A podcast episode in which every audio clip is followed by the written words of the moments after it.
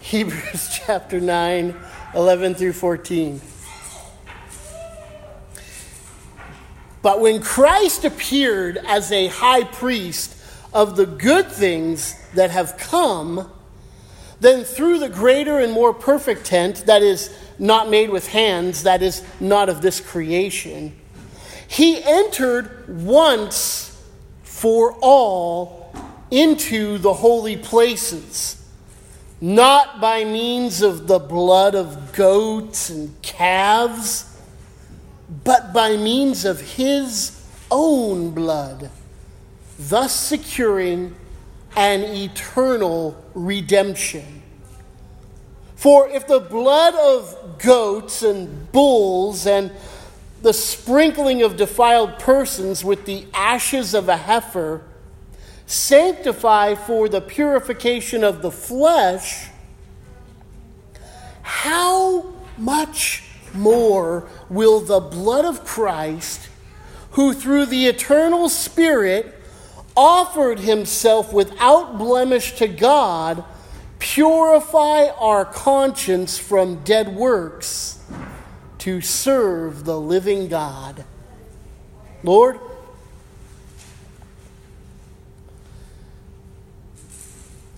we ask for you to be glorified as we worship you, moving from worshiping you in song to now worshiping you with our mind and our affections.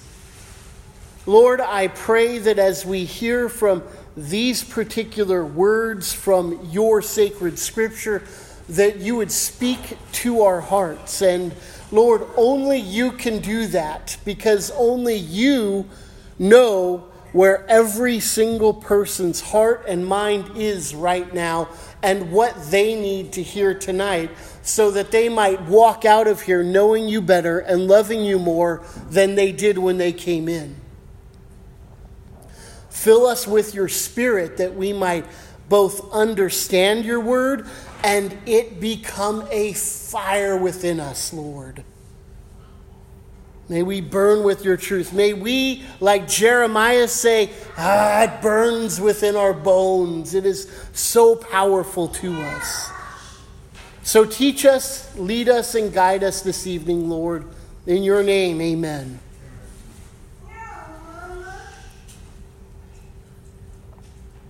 Every once in a while, I get that call hey, we need you to come and preach.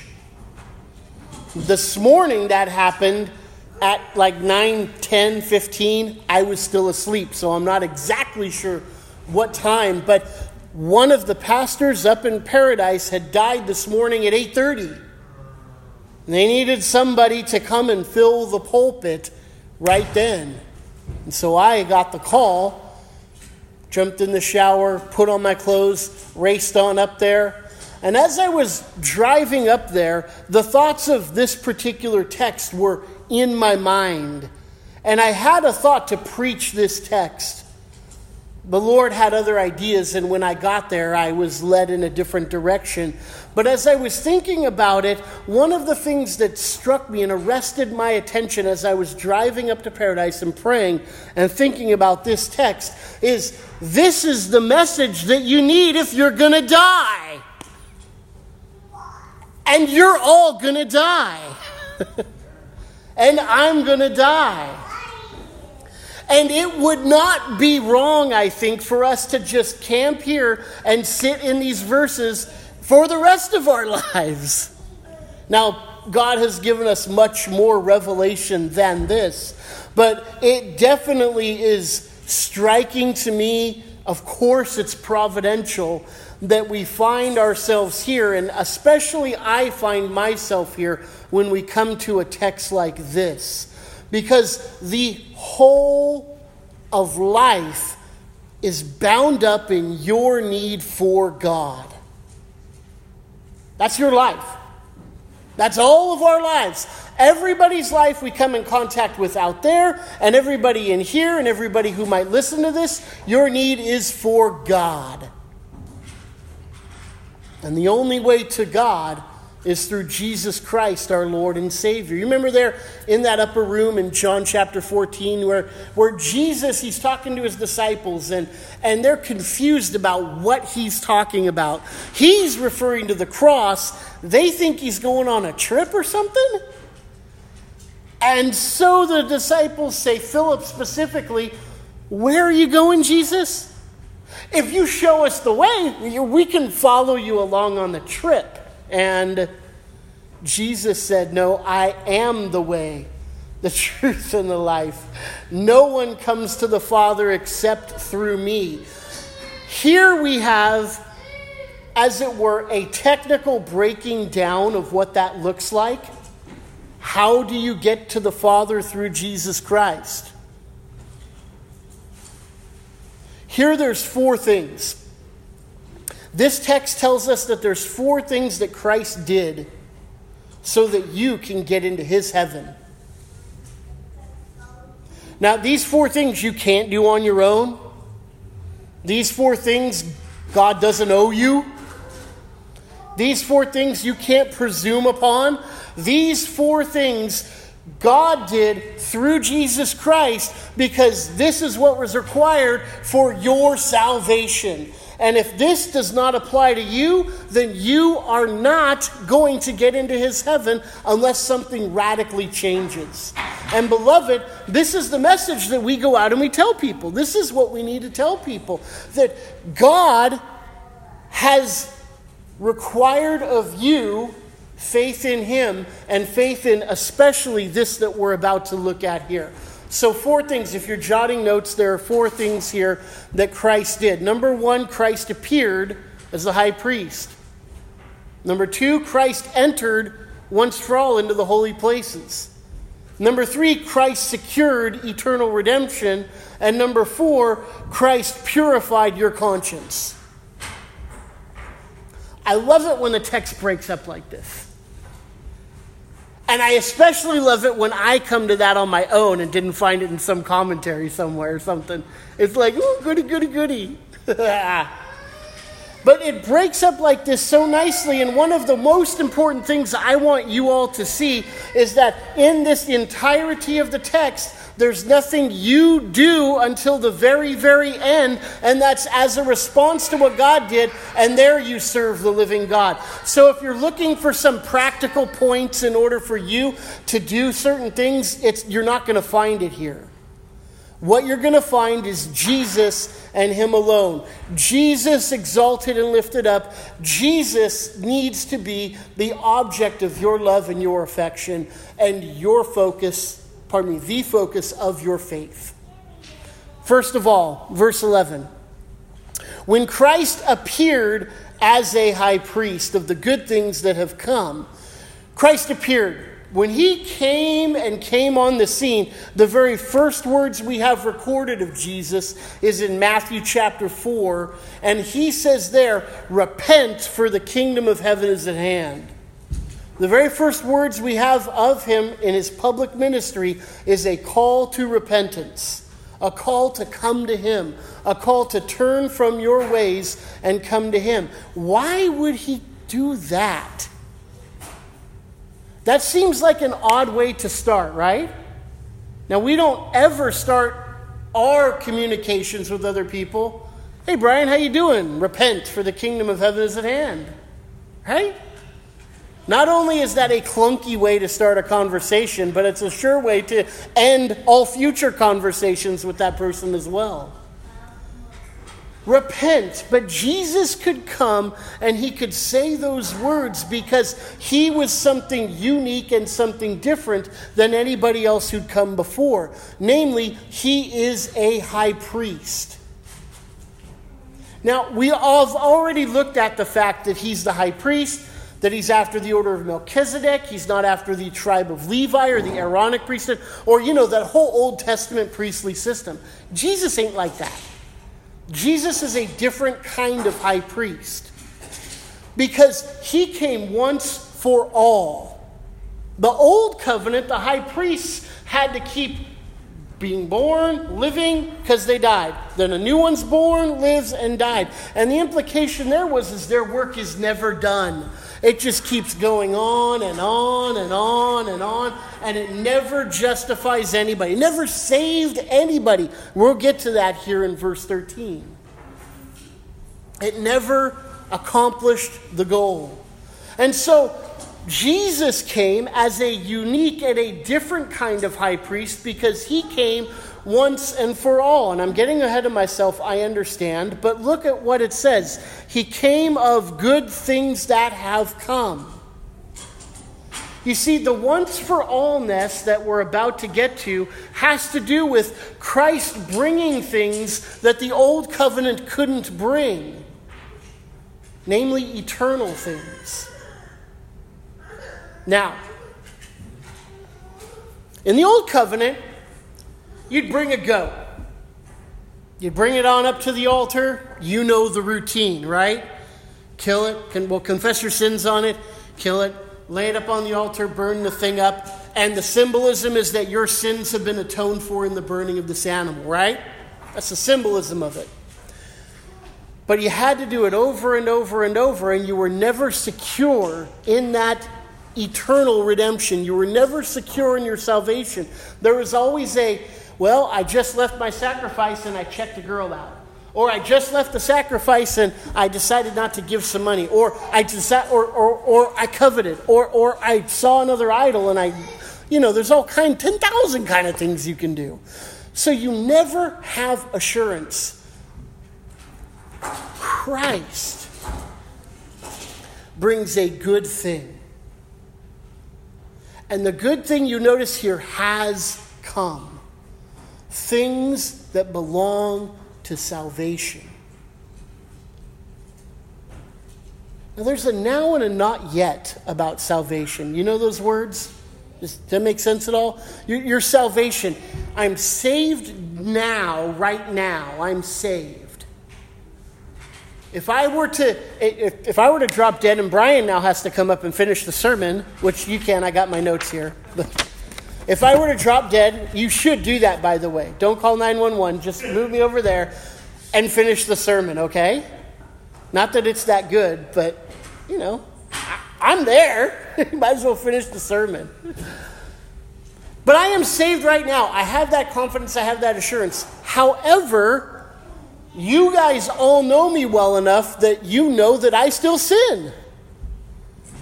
So there's a sense, a very real, practical sense, that although I am saved, I still need saving. Right? There's still a part of me that needs to have that salvation worked out. Right? Paul says in the book of Philippians that we're to work out our salvation with fear and trembling. And he's not saying there you're not saved, but he's saying that that salvation will work out in your life and you need to practice holiness. You need to pursue righteousness. And when you fail, you fail and you fall back on the grace that God has given you in salvation. Right? So you never fall all the way down. You never permanently fall away. You fall back and he holds you up and moves you forward. And then you fall again, but he holds you and he moves you forward. You following me? There's a now and a not yet to my salvation. And my friend who died this morning, it's all now. Right? Pastor Dave is now saved in every sense of the word. He is before the very face of God, beholding Christ's glory. He has been embraced by the Lord Himself and says, Well done, good and faithful servant. Enter into the joy that's been set before you, right? For us, though, there's a now and a not yet. These good things have come. We have redemption. We have salvation. We have assurance. The time of reformation has come, right? Remember the very last verse of last, look at there at the very end of verse 10. Deal only with food and drinks, various regulations for the body imposed until the time of reformation. Until the time where the Lord brings that reformation in. And that's what happened when Christ came in as the high priest. He came once and for all performed his priestly duty for you in the face of God so that you might have eternal redemption now that will be reserved for you in eternity. So now you have an assurance, and as you walk this life of Christ, you don't fall away from Him. No, you work more and more out your salvation, and you're going to fall, and that's okay. Grace. God is a God of grace. He never will leave you and never will forsake you. But the reason why he can be such and such a great high priest is because he, look what it says there, through the greater and more perfect tent not made with hands that is not of this creation, right? He did not go into the earthly temple. We have no record of him ever going inside the temple. He went in the courts, right? Lots of times. He did lots of teaching there. Remember, even as a little kid, he went in the courts and they were confounded. I like that word confounded at the things that he knew and understood, even being a little kid. But he never went in the temple because he wasn't a Levitical priest, he had no place there. But his place was greater because his tent, his tabernacle, his place of offering was the one that was in heaven, not of this creation. Which brings us to our second point is that Christ first appeared as great high priest, second, he entered once for all into the holy places. Now, we remember from our study of the high priest a few weeks ago that they would go in yearly right on that day of atonement. You can pull up your calendar today and you'll still see Yom Kippur. You'll see it on your calendar, the Day of Atonement. And what that day was, the day where God promised that if, as the high priest would come up and offer a sacrifice for his own sins, and then offer a sacrifice for the sins of all the people and take that offering, that blood, and go all the way into the Holy Holies. Remember last week we talked about that? He'd go all the way in there and offer that blood there on the mercy seat. It would symbolize to all the people that God had forgiven their sins, but He had to do it every single year. Again, it never ended. It was continuous. It was something that needed to happen, but Christ only entered once for all into the holy places. He didn't have to do it over and over again. This is the radical nature of the new covenant. Because the old covenant was a constant work. And there are a million churches still set up like the old covenant where you have to constantly be working. You never have assurance of your salvation. You are always questioning and wondering and maybe doing some other. Just us here, right? How many of you have had plenty of experiences in your life where something wrong has happened and you have equated it with something bad you did the other day? All the time, right? Still. I, know, I'm pretty confident I'm, I know my Bible well enough that I shouldn't do that, but I still do. I still do all the time. Because that is our default. Right? That is what we have within us that as humans and as partially sanctified humans, we default to works. One of the things that the old covenant did is all of those works showed you your inability to accomplish the very thing you were working. So it was a cycle of failure. Fail, fail, fail, fail, fail, fail, fail, fail, fail, constantly failing, never able to live up.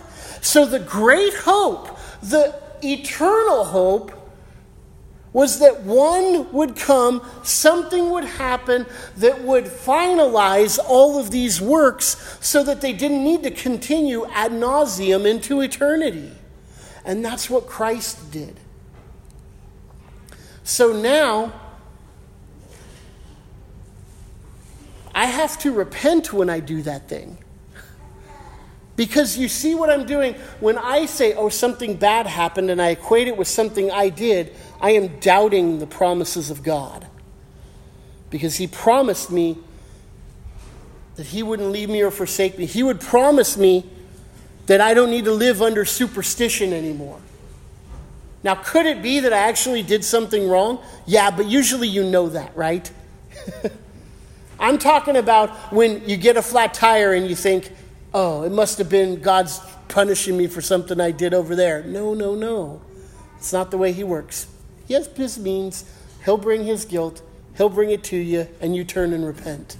But the superstition stuff, that's old covenant. That's our default.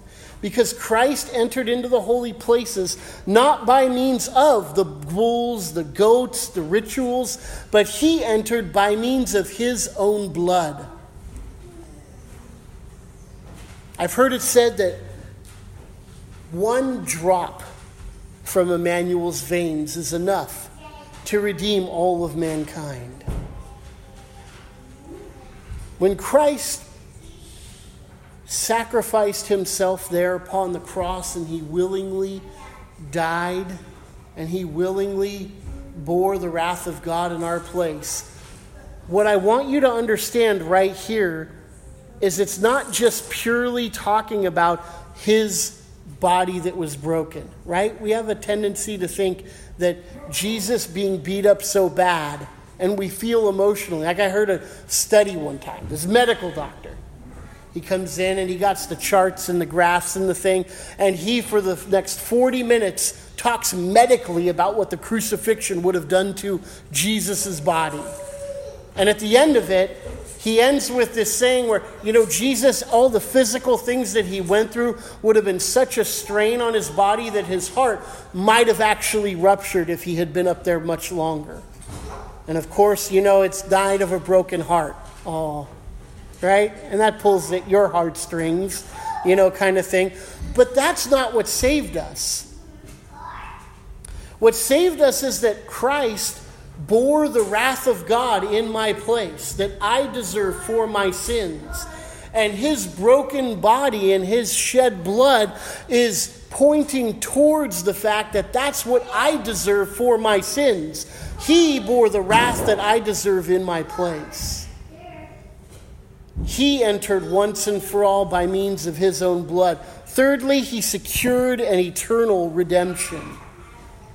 In doing this, he secured an eternal redemption.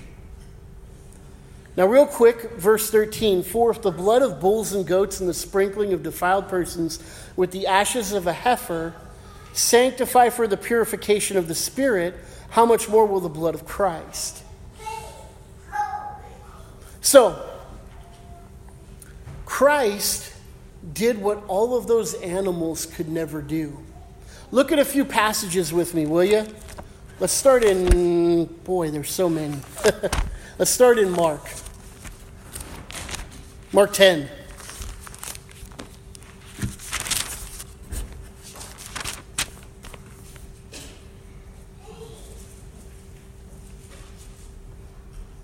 Verse 42, in the middle of the verse, it says, You know that those who are considered rulers of the Gentile lord it over them, and their great ones exercise authority over them. But it shall not be so among you. Whoever would be great among you must be your servant, and whoever would be first among you must be slave of all. For even the Son of Man came not to be served, but to serve and give his life as a ransom for many. Christ came not to be served, which we all understand he has every right to be served. But he gave that up. That's one of the things that he willingly set aside when he took on human flesh. And he came to give his life as a ransom for many. He came to ransom people for himself. He secured eternal redemption. Now, most of the time, I've heard it said before, and I can't remember who can, or I give them credit. But oftentimes we think what's happening here is Jesus Christ died and he needed to secure our redemption and ransom us from Satan.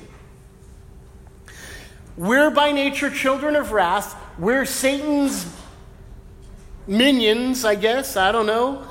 We're His, and so Christ came and redeemed us from Satan. But that is not redemption. Christ came and redeemed us, ransomed us from God.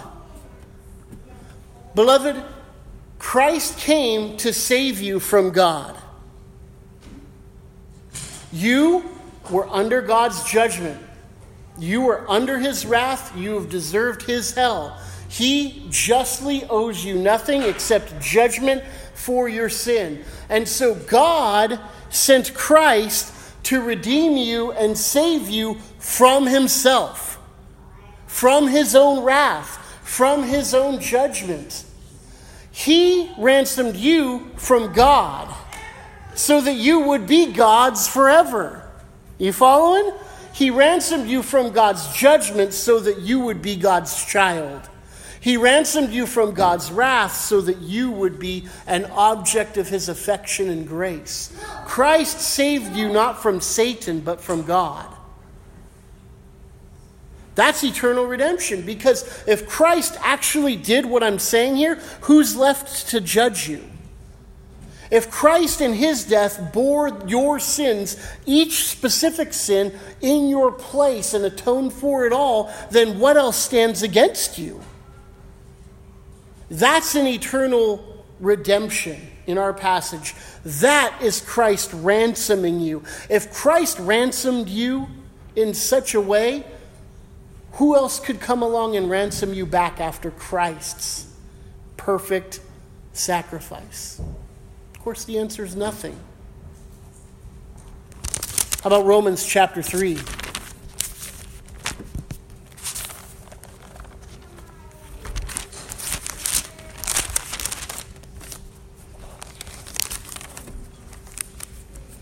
Romans 3, let's start in verse 19. Now, we know that whatever the law speaks, right, the old covenant, the contrast that we're seeing here in Hebrews, whatever the law speaks, it says to those who are under the law, so that every mouth may be stopped and the whole world may be held accountable to God. That's pretty comprehensive.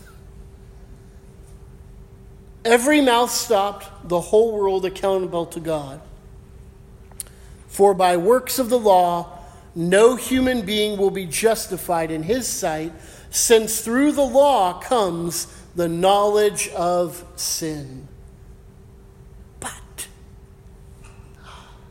that's an exciting word because I don't want to be under the wrath of God. I don't want to be held accountable. I want to be justified. I don't want my mouth to be stopped and the whole world accountable before. I don't want that. But God.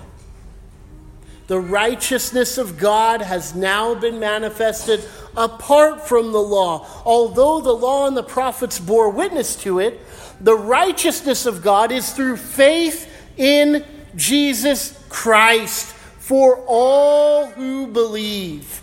For there is no distinction, for all have sinned and fallen short of the glory of God and are justified by his grace as a gift through the redemption that is in Christ Jesus, whom God put forward as a propitiation by his blood to be received by faith. Now, there's a lot of words there. Let me break a few of them down. First of all, we've all sinned and fallen short of God's glory. God's glory is the standard, we don't measure up.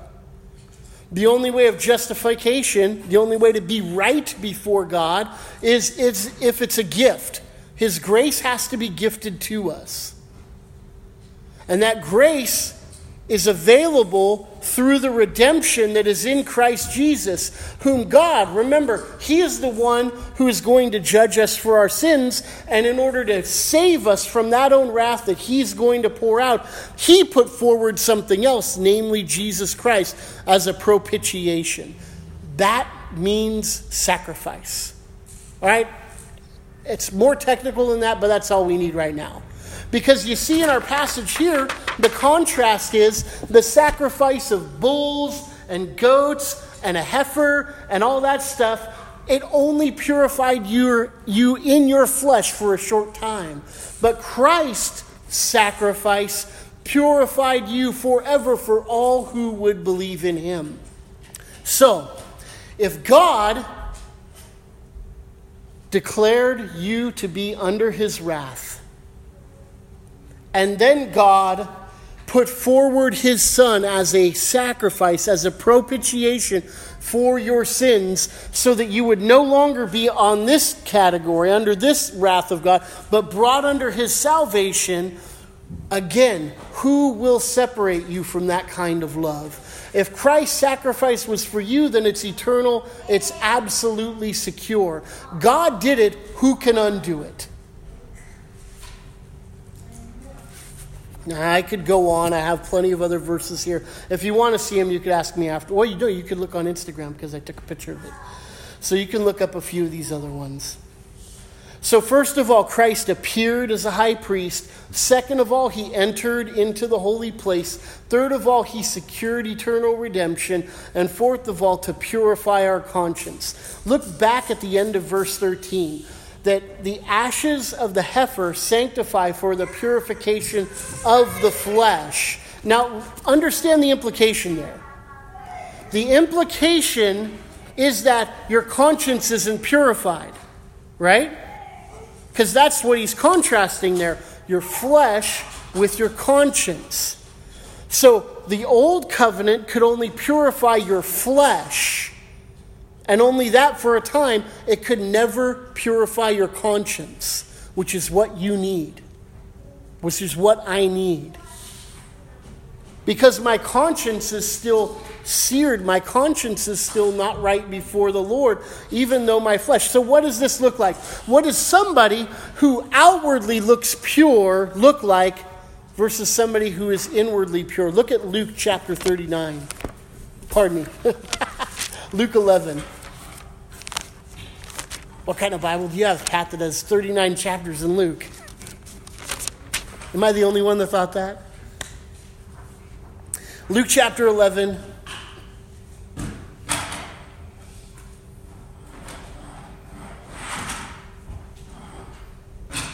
Verse 37, let's start there. While Jesus was speaking, a Pharisee asked to dine with him, so he went and reclined at the table. And the Pharisee was astonished to see that he did not wash before dinner.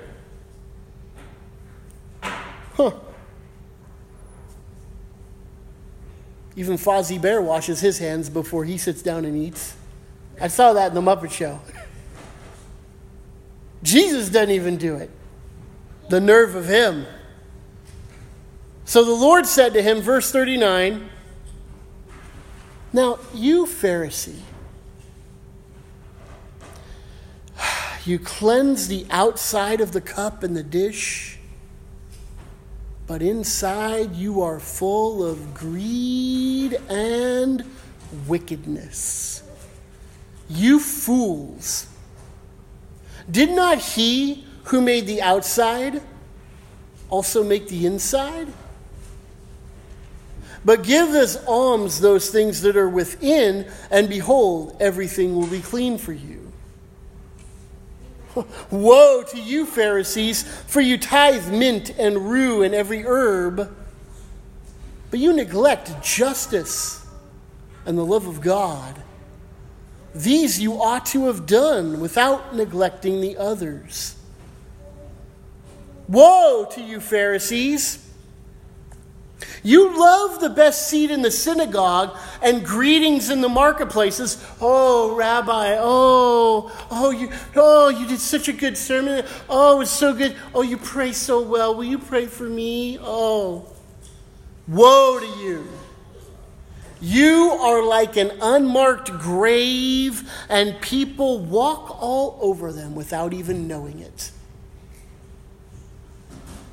This is what it looks like Jesus uses these metaphors, uses this symbolism to show that outwardly, this is what purification of the flesh looks like really good on the outside. I look like I have it all together, but inside, he says greed and wickedness, I don't love the Lord and his justice, and I am like someone who's dead, like an unmarked grave. Looks very nice on the surface, but you walk right over the top and you don't even realize death is underneath you. One of the teachers answered and said, pardon me, one of the lawyers said, Teacher, um, in saying this, you're insulting us also. Best to keep your mouth shut right there.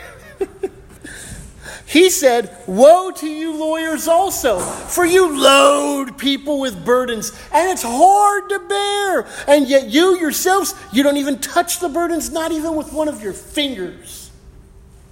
Again, this is what it looks like. To be purified on the outside, but not within, is heaping, heaping, heaping, deflecting attention away from myself and back on you. What is outward? This is what the following of the law looks like without the inward change. And beloved, I never want us to be a church like that. I want to take Luke chapter 11, I want to take Matthew chapter 23 to heart. And I'm going to be honest, especially as a pastor. I could so easily fall into the same trap that they're doing.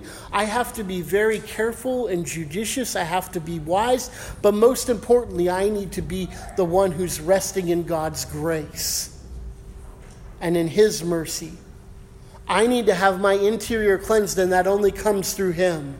And you know what? To be perfectly honest, a lot of times people who are the most messy on the outside, maybe they're the ones who are most spiritual on the inside and God's doing the work in there. There are a lot of people who look really good outwardly, but look what Christ's blood and his sacrifice did it purifies your conscience. You see, it's inward. You still might be messy on the outside, but inwardly, my conscience is clear. People can accuse me and have of a lot of things but I know my conscience. I remember one particular thing we had happen, and somebody accused me of something kind of serious, and I was able to say in the middle of that, you know, my conscience is clear. I'm quick to repent, and if there was truth to that there, I would be right on it and repenting, but my conscience is clear. This is what Christ did, and he can do this because look at I love the trinitarian language here. And I'm going to be honest, I almost just saved this last verse for next week and just did the one verse, but I'm not going to. But this is so good and rich to me that the blood of Christ, through the eternal Spirit, offered himself without blemish to God. Your salvation, your redemption is Trinitarian, meaning this is the power of God invested in you and in saving you. And I in no way say that to exalt you and puff you up. I say that to exalt God and glorify Him because He is the one who's done all the work. This entire passage here is Jesus, Jesus, Jesus, Jesus. Jesus did this for you. Jesus loves you. Jesus secured this for you. He came on your behalf. He's the high priest. He shed his blood. He secured it. He offered himself. He did it before the face of God in the power of the Holy Spirit, all for you, so that now you have been cleansed from all of your old dead works. And only then do we come to the very end where he says, to serve the living God. You see, beloved, Jesus is everything. And we dare not turn this text upside down and start with service and serve, serve, serve, serve, serve. And oh, yeah, Jesus did this. Because that implies, that communicates, that teaches the wrong thing. What it teaches is that you need to do in order to get. And instead, what the truth of the, not only this passage teaches us, but all of scriptures is we get and we receive and we are basked in the grace of God. And in response to that, do we go out and do we serve? That's the heart and that's the attitude. This is the perspective by which I can go rightly serve because I know my place as a saved sinner, and I can go forward with understanding and grace. I can go forward with humility and care and compassion because of all that Christ has done for me that I didn't deserve. I'm not owed anything, and so when I go out to talk to people, I can talk to them on that same level, saying, I'm a guilty sinner just like you, but doggone it, Jesus is awesome. He is the best of all beings. Jesus is just amazing. I wish there was another language with just superlatives that I could learn so I could fling them out there just talking about Jesus. Because amazing and terrific and awesome and wonderful and all those things we use for so many other inferior things.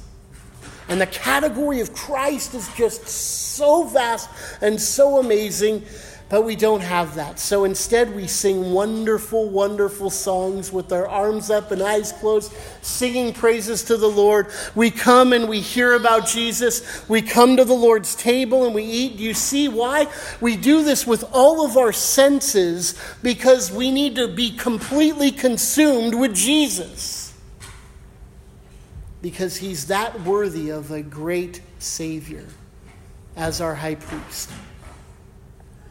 So, Lord, we love you because, like this is quite clear, you first loved us.